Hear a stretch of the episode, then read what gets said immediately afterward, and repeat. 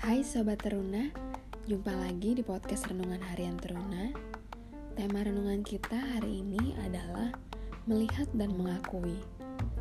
Terambil dari bacaan Alkitab Yohanes pasal 9 ayat 24 sampai 34 Sobat Teruna, pernah gak kalian membayangkan kehilangan penglihatan dari lahir? Di mana kalian tidak dapat melihat jalan, tidak dapat melihat wajah orang-orang yang kalian kasihi, bahkan tak dapat melihat keindahan alam yang Tuhan berikan. Yang ada hanyalah kegelapan semata. Nah, melalui bacaan Alkitab hari ini, kita dapat belajar dari orang-orang Yahudi dan pengemis buta yang Tuhan Yesus sembuhkan.